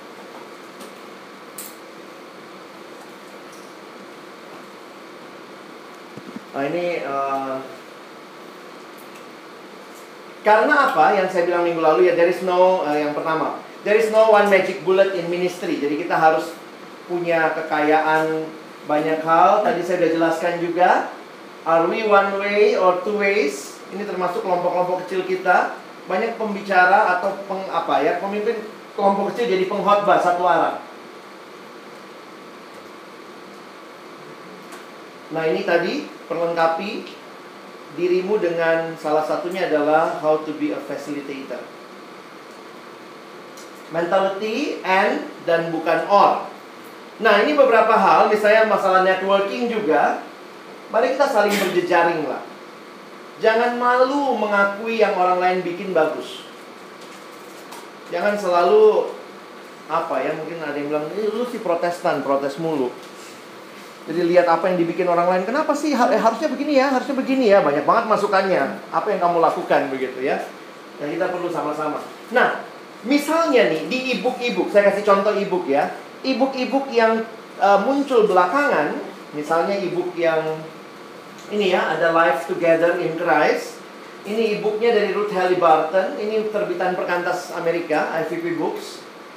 Misalnya, dia punya begini teman-teman ya. Itu nggak kelihatan ya. Tapi teman-teman lihat nggak? Yang biru-biru ini tweet. Ya. Yang biru-biru ini Twitter, tweet. Jadi kita kalau lagi baca, lagi seneng langsung tweet aja, langsung masuk ke akun Twitter kita. Kita nge-tweet langsung. Buku aja udah begitu tuh. Ini buku Kristen ya. Uh, gimana cari contohnya ya? Sebentar ya. Langsung ke share. Uh -uh. Jadi begini, kita akan lihat mereka senang untuk berbagi. Nah, senangnya untuk berbagi itu diwadahi dengan mereka bisa dengan mudah teknologinya menolong mereka langsung berbagi. Jadi bukan lagi kalau kita kan orang tua ya, kita ketik lagi kalimatnya bagus, kita tulis dulu di kertas, orang tua gitu ya, tulis di kertas habis tulis di kertas salin lagi di sini gitu ya. Uh, di capture bisa sekarang di capture, tapi di capture kalau dia paragrafnya jelek, kan nanti gimana dicoret-coret anak sekarang gitu ya. nah, udahlah ya, udah ngerti ya. Aduh. Bukunya dia, bukunya Grant Skeldon ini kami juga lagi bingung nih karena dia banyak refer ke luar. Maksudnya habis belajar satu bab, kita mesti nonton video yang ada di luar bukunya tentunya ya, mesti ke YouTube gitu ya. Nanti nggak tahu lagi mana penerbit kami mewadahinya. Jadi ada namanya online experience at fashiongen.online. Dia bahkan pakai online experience. Jadi dia ngebaca lah ya dan ini bukunya karena terbit tahun lalu tuh juga sangat milenial. Ini saya kasih contoh, misalnya ya, dari sini kita disuruh misalnya masuk ke Passion Gen online di phone atau laptop, lalu video yang berkaitan dengan bab itu muncul. Nah, tapi menariknya, bahan di Passion Gen online tiap bab tidak selamanya video. Kadang-kadang kutipan, kadang-kadang cuman ini aja apa? Ada orang bikin video apa dia ambil. Jadi nggak mesti semua dia yang bikin gitu. Jadi kolaborasi juga ya. Coba lihat ini contohnya lah ya.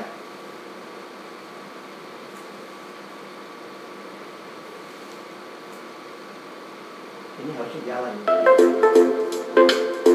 Nah ini video in the book bab 1 bab 2 sampai bab berapa gitu ya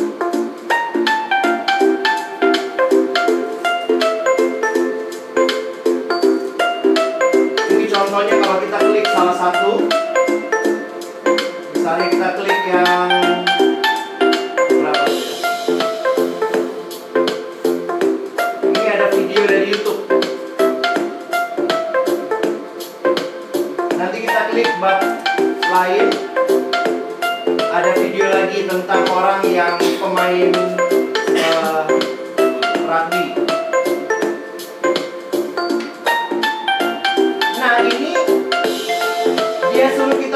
Yahoo. Kita lihat numeric impact ya. Nah ini Netflix berapa Mitu berapa yang akses Airbnb YouTube. Sayang nah ini kita jelek ya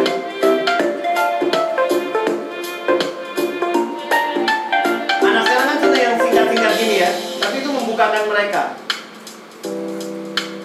smartphone 80% Amerika apa gitu ini tentang porno. Jadi tidak semuanya video.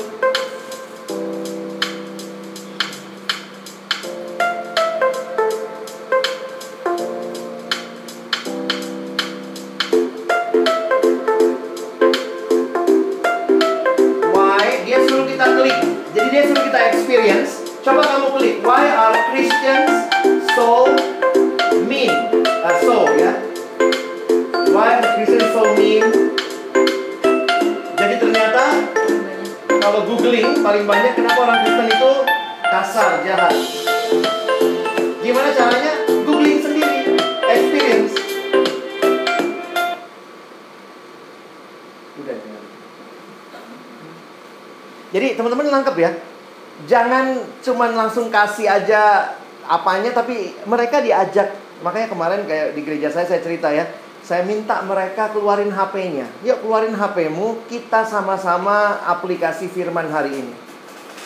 Apa yang dilakukan? Hari ini kamu belajar bagaimana membangun positif vibes gitu ya. Yuk, kalian buat di Instagrammu. Kalex tungguin. Kalau semua sudah masuk dan jangan lupa add hashtag saya, add apa uh, sebutkan mention saya. Kalau udah mention baru saya doa tutup. Kalian cari follower gratis ya. Nah, maksudnya gini loh. Experience buat mereka tuh penting, ya. Nah, bayangkan bukunya si Grant Skeldon. Kalau kalian beli buku, biasanya buku itu daftar isinya berurut ya. Nah, lihat ini ya bukunya dia. Dia bikin dua daftar isi. Ada satu daftar isi part 1, part 2. Tapi ada daftar isi model Hago.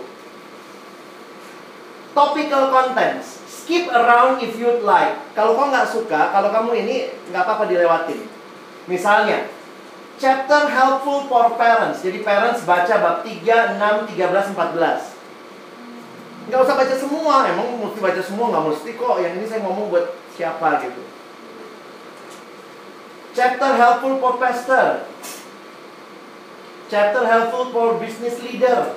Chapter helpful for millennials. Ada beberapa yang keulang. Tiga, tiga, tiga, bab tiga. Dan ini kan begitu diklik karena ini ebook langsung kebuka gitu. Maksudnya dia bisa baca loh. Dan dia pakai itu menjangkau. Mungkin nanti PA kita modelnya bukan nomor satu, nomor dua, nomor tiga. Bisa aja kita bikin model monopoli. Atau yang dijawab nomor empat dulu.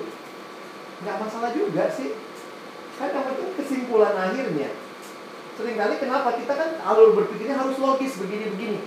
Oke, okay, tapi mungkin kita bisa modif untuk menolong mereka melihat ini fun loh, bukan aduh nomor satu, nomor dua, nomor tiga. Kecuali memang yang kita mau belajar secara runut, maka kita harus runut. Tapi kalau tidak masalah, misalnya belajar Amsal, no problem, nggak runut gitu ya. Lalu di bagian akhir yang saya bilang dia selalu kasih uh, grafiknya.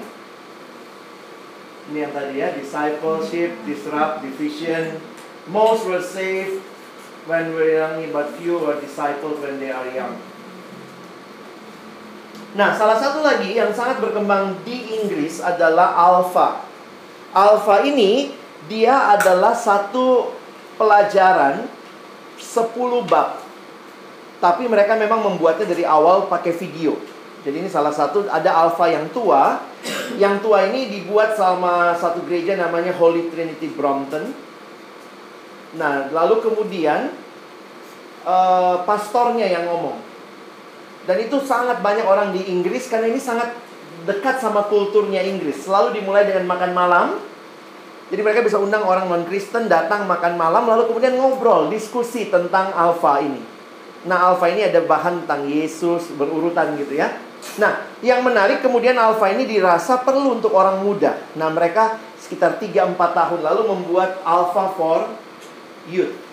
Makanya ada Alpha Youth Film Series. Istri saya pakai ini ke beberapa kampus yang dia kelompok kecilin, ya.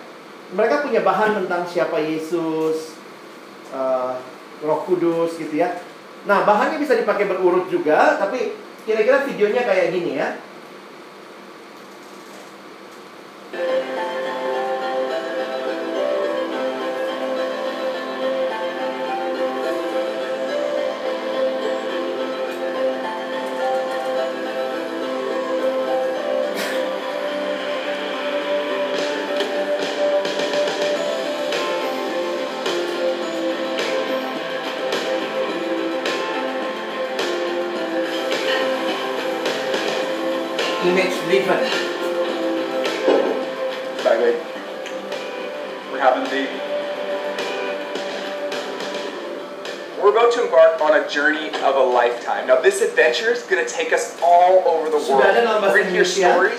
Stories and semua talk about serinya ideas that you will never forget.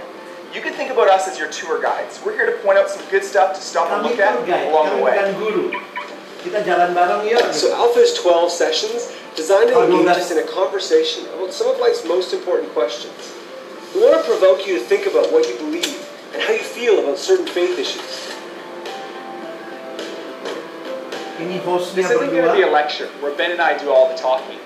Instead, nggak akan Alpha, you're going to get a chance to talk in small groups and ask questions as they come up. But before we go any further, I'm Ben, this is Jason, and we want to welcome you to Alpha. Teman lihat ya, dia akan berhenti di pertanyaan tertentu. Kita ambil waktu sedikit banyak ya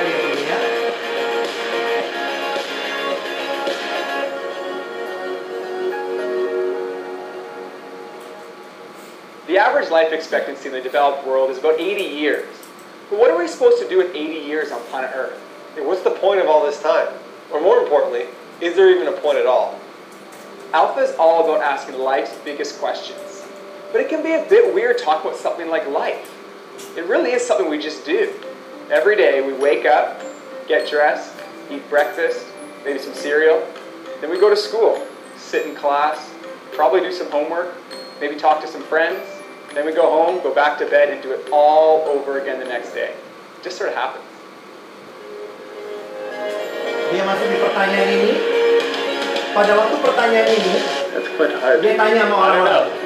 Uh, I don't know. Maybe the bungee jumping. Yeah, something nuts like cliff diving. You know.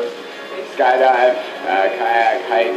Get a big fast jet, head to New Zealand. I think I go skydiving. Well, I play music, so I think primarily I would, I would probably just play an unbelievable show. Being here, we'd probably like hit up a skate park and go to the beach.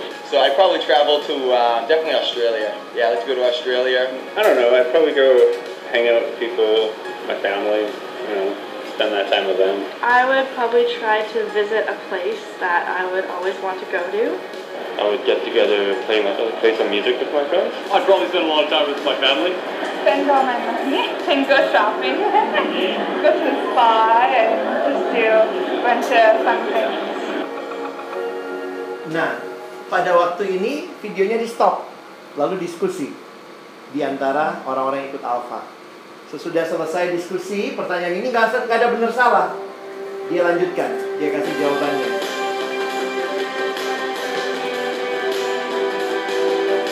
Makanya mungkin mesti punya laptop ya untuk menjalankan If I actually only had 24 hours left to live, I wouldn't waste my time cleaning my room or washing my car or doing homework. But I think I'd find myself asking certain questions, important ones, about faith, love, and eternity. On Alpha, we're going to have some honest conversations about life and God. We're going to look at these things from a Christian perspective. Now, I know that even mentioning Christianity brings up a lot of mixed thoughts, and that's totally okay. Yeah, when I was in high school, I remember one of my friends told me that believing in God was the dumbest thing he'd ever heard. It was like I told him I believed in Santa Claus or the Easter Bunny.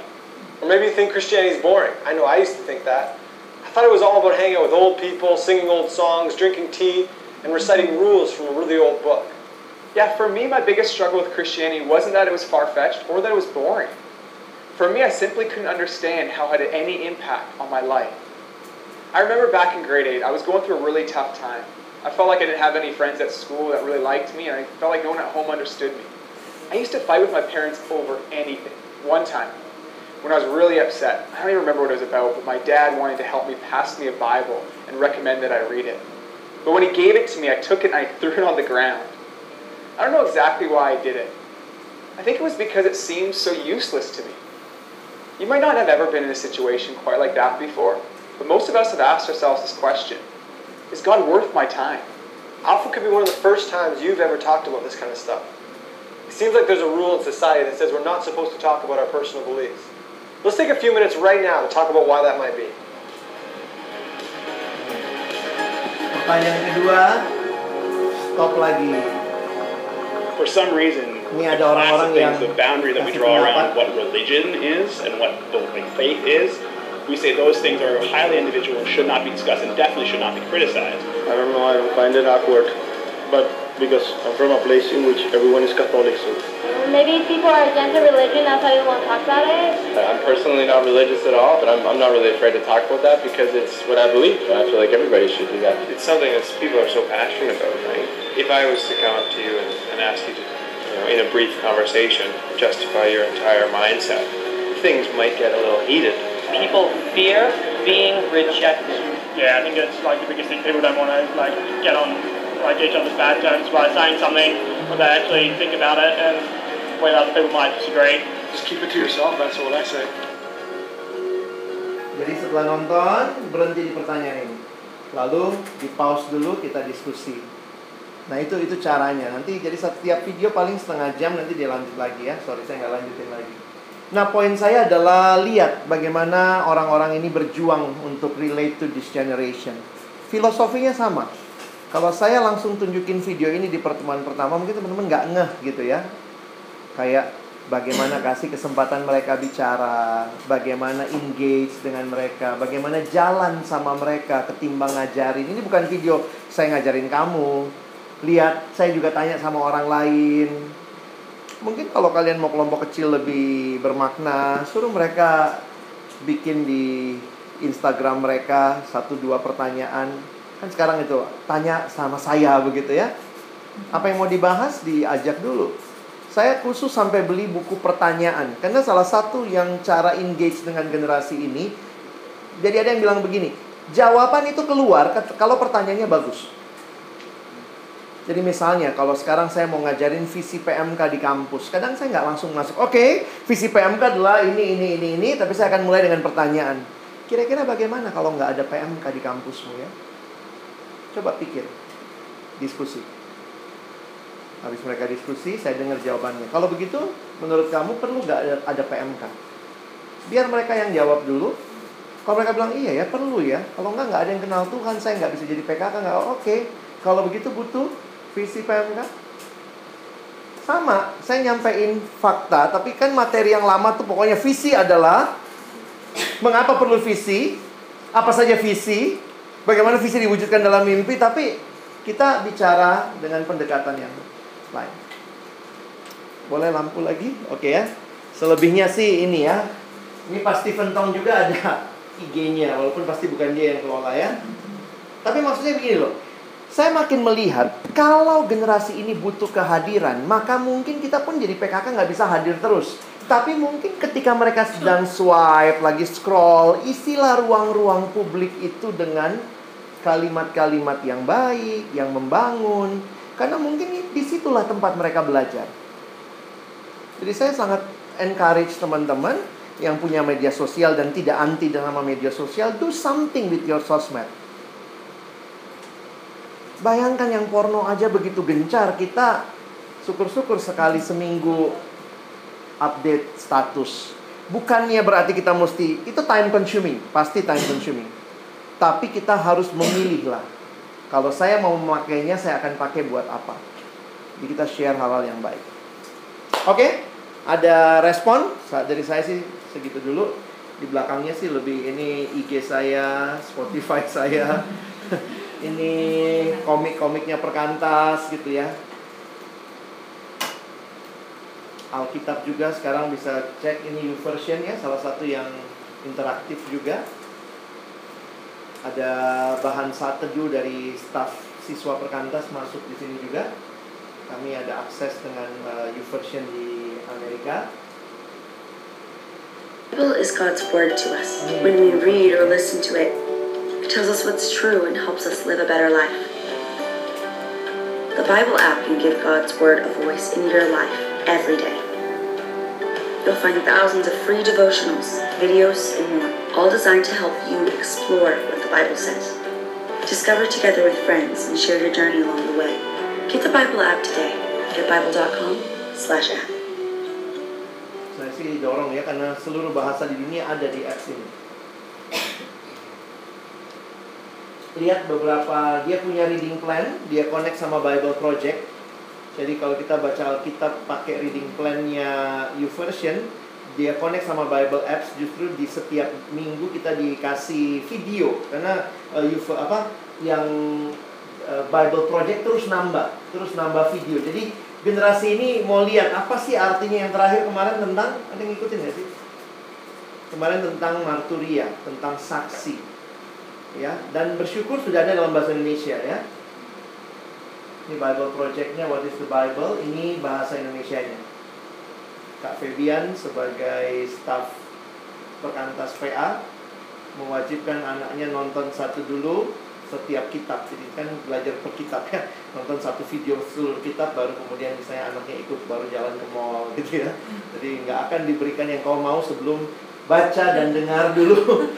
Bagus juga ya memahami Alkitab Perjanjian Lama ini 29 ini baca Alkitab. Saya nggak tahu berapa banyak ada yang sudah pakai? Udah ya? Itu sangat menolong ya. Nah ini mulai berjalan sama Kristus punya kami ya dari staf siswa.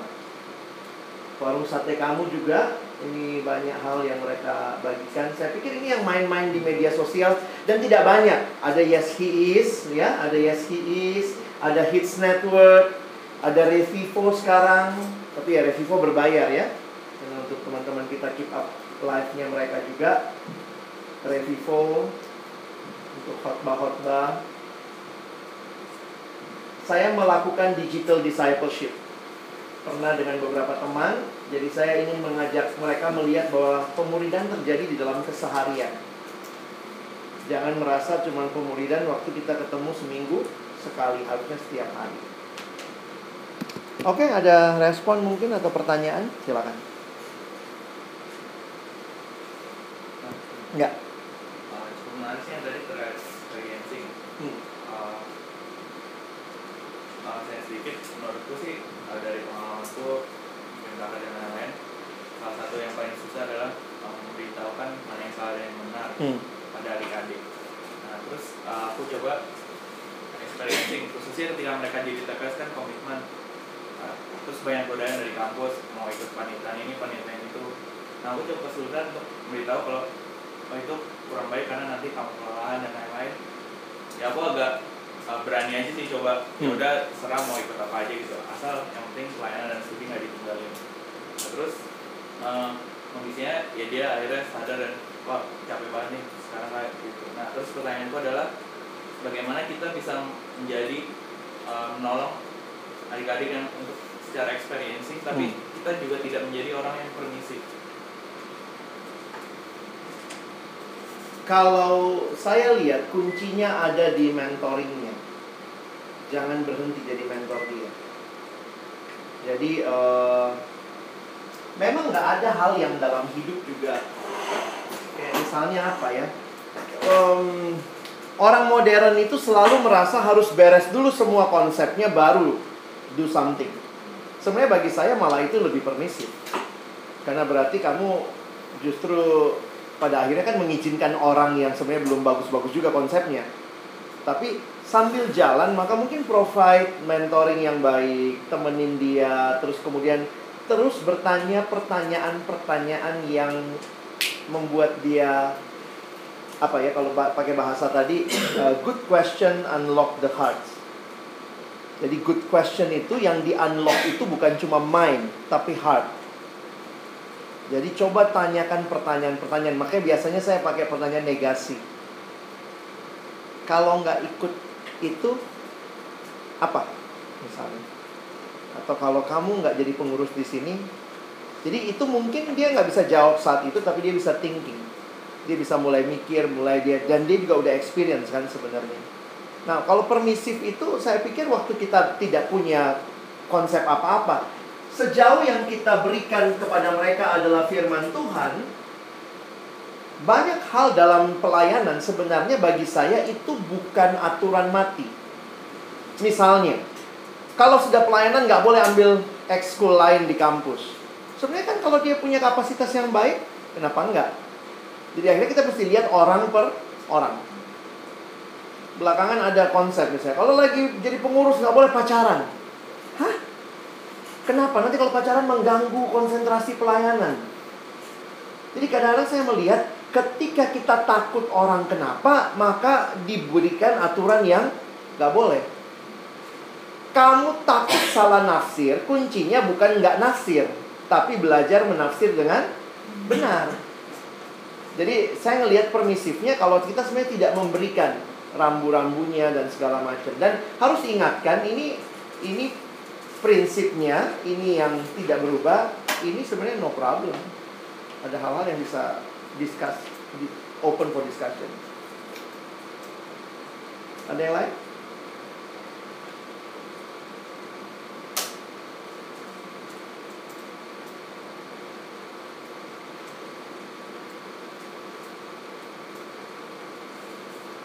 Nah, nanti kalau teman-teman mau berpikir lebih lanjut, lihat pelayananmu, tahu demografi anak yang dilayani, lalu mungkin mulai berpikir misalnya, bagaimana penginjilan yang tepat untuk mereka.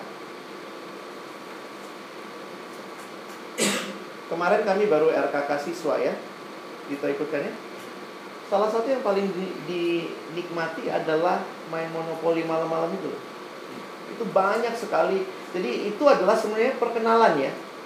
Tapi disusun dalam permainan monopoli ada pertanyaannya yang membuka hidup orang satu sama lain. Walaupun mereka sudah satu kelompok kecil, banyak yang nggak tahu sisi-sisi hidup yang lain.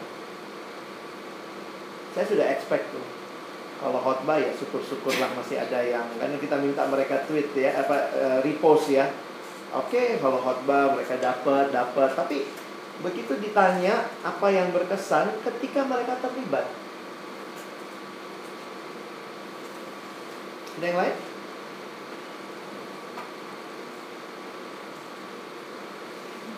Ya.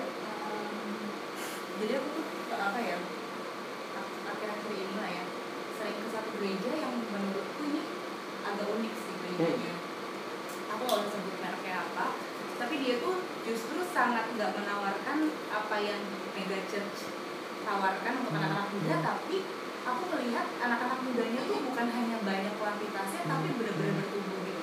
Di gereja ini dan karena aku penasaran aku ikutin kan terus satu hari mereka tuh bahkan retret kayak empat hari gitu. Ini anak muda semua. Retret empat hari itu yang benar-benar start dari jam 7 pagi selesai jam 10 malam. Itu udah kayak camp konsentrasi gitu loh jadi benar-benar cuma kayak khotbah habis itu makan bentar istirahat terus khotbah lagi gitu gitu pokoknya full banget semuanya sesinya. Terus kayak kalau dalam keseharian setiap hari minggu ibadah tuh ya metode khotbah si pendeta-pendeta juga kayak biasa aja gitu khotbah biasanya tapi memang berbobot banget ya isinya. Nah kadang-kadang aku juga nggak jadi kayak gini loh maksudnya ternyata pakai cara yang begini kok bisa juga yang kayak abang bilang kita mikirnya nggak perlu core ya tapi suka penasaran sih kenapa mereka bisa dengan cara yang sepertinya nggak ditawarkan yang baru mereka tetap bisa banyak kemudian dan bertumbuh banget itu banyak hal yang bisa dianalisa. Makanya saya selalu bilang jangan copy paste karena nggak bisa berlangsung di satu tempat apa yang terjadi di tempat lain. Jadi uh, kalau kalian butuh berubah silahkan berubah.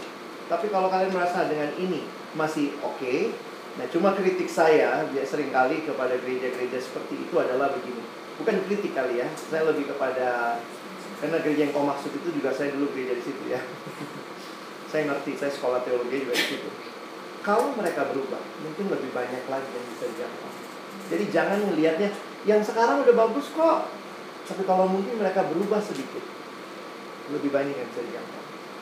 Karena anak muda yang suka dengan Jadi gini, generasi ini mix Satu sisi nggak suka kerohanian Tapi sisi lain dia longing for something more Dan itu jawabannya kerohanian Jadi saya melihat akhirnya yang masuk ke gereja tertentu adalah style khusus. Ini style ini ya memang di sini gerejanya. Nah, ini yang saya lihat kadang-kadang kalau kita tidak hati-hati maka ya semua yang style itu hanya ada di gereja itu. Padahal kan gereja harusnya punya kekayaan yang lebih daripada sekedar itu. Soal bertumbuh oke, okay, no problem. Tapi ingat, gereja bukan sekolah teologi ya. Kalau mau bertumbuh yang sangat mendalam, tanda kutip mau nggak mau mesti masuk ke sekolah teologi ya.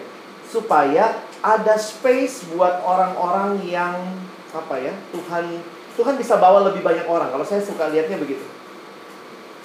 Um, jadi menarik sih lihat fenomena. Fenomena ada yang seperti ini bertahan ada yang seperti ini bertahan. Tapi saya melihat begini setiap gereja harus berpikir ulang untuk menjangkau generasi ini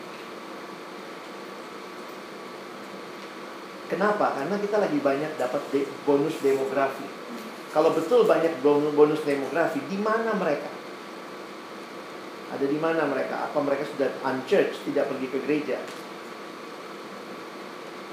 Sebenarnya masih banyak lagi ya. Saya ada ada riset dari Barna yang terakhir. Nah, Barna ini kan pernah bikin riset begini. Dia coba meresearch berapa uh, jadi dulu Barna keluarin buku Unchristian sama You Lost Me. Jadi itu survei melihat kenapa gereja-gereja di Amerika yang injili menurun jumlah pengunjung remajanya pemudanya. Pada ke mana?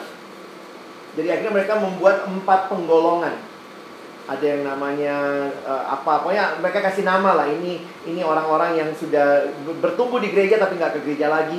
Ini tidak terlalu bertumbuh dan tidak ke gereja. Nah mereka bikin nah tapi ada satu yang menarik. Setelah sekian tahun mereka meneliti kenapa mereka meninggalkan gereja sekarang mereka coba melihat kenapa masih ada yang di gereja. Jadi ternyata dari empat golongan ini ada satu golongan yang sedikit jumlahnya tapi nggak ninggalin gereja Lalu mereka nanya, kenapa orang-orang ini nggak ninggalin gereja? Jadi mereka tertarik untuk meneliti apa sih yang gereja miliki yang membuat ada sekelompok anak-anak muda di saat teman-temannya keluar dari gereja, mereka tetap ada. Mereka menemukan lima hal. Nah, lima hal ini mereka publish bulan September Oktober yang lalu. Nah ini jadi satu pembelajaran. Saya juga lagi baca bukunya. Ada materinya, cuman ya waktu kita terbatas. E, materinya dibuat juga oleh satu teman di Surabaya. Dia juga memberikan masukan apa yang bisa kita lakukan untuk KTB kita. Karena ini lima hal yang menarik. Misalnya dia bilang salah satu adalah keintiman dengan Kristus. Jadi ternyata memang ada keintiman dengan Kristus. Nah bukunya cukup tebal ya, membahas bagaimana hal-hal itu keintiman seperti apa yang mereka cari sehingga membuat mereka masih ada di gereja. Nah, dia kasih nama kelompok ini yang tinggal 10% ini exiles. Jadi ini seperti anak-anak dalam pembuangan, mereka hidup di dalam dunia yang namanya dia kasih nama digital Babylon. Digital Babylon, why they still struggle? Uh, they still there. Oke, mungkin satu lagi kalau ada pertanyaan.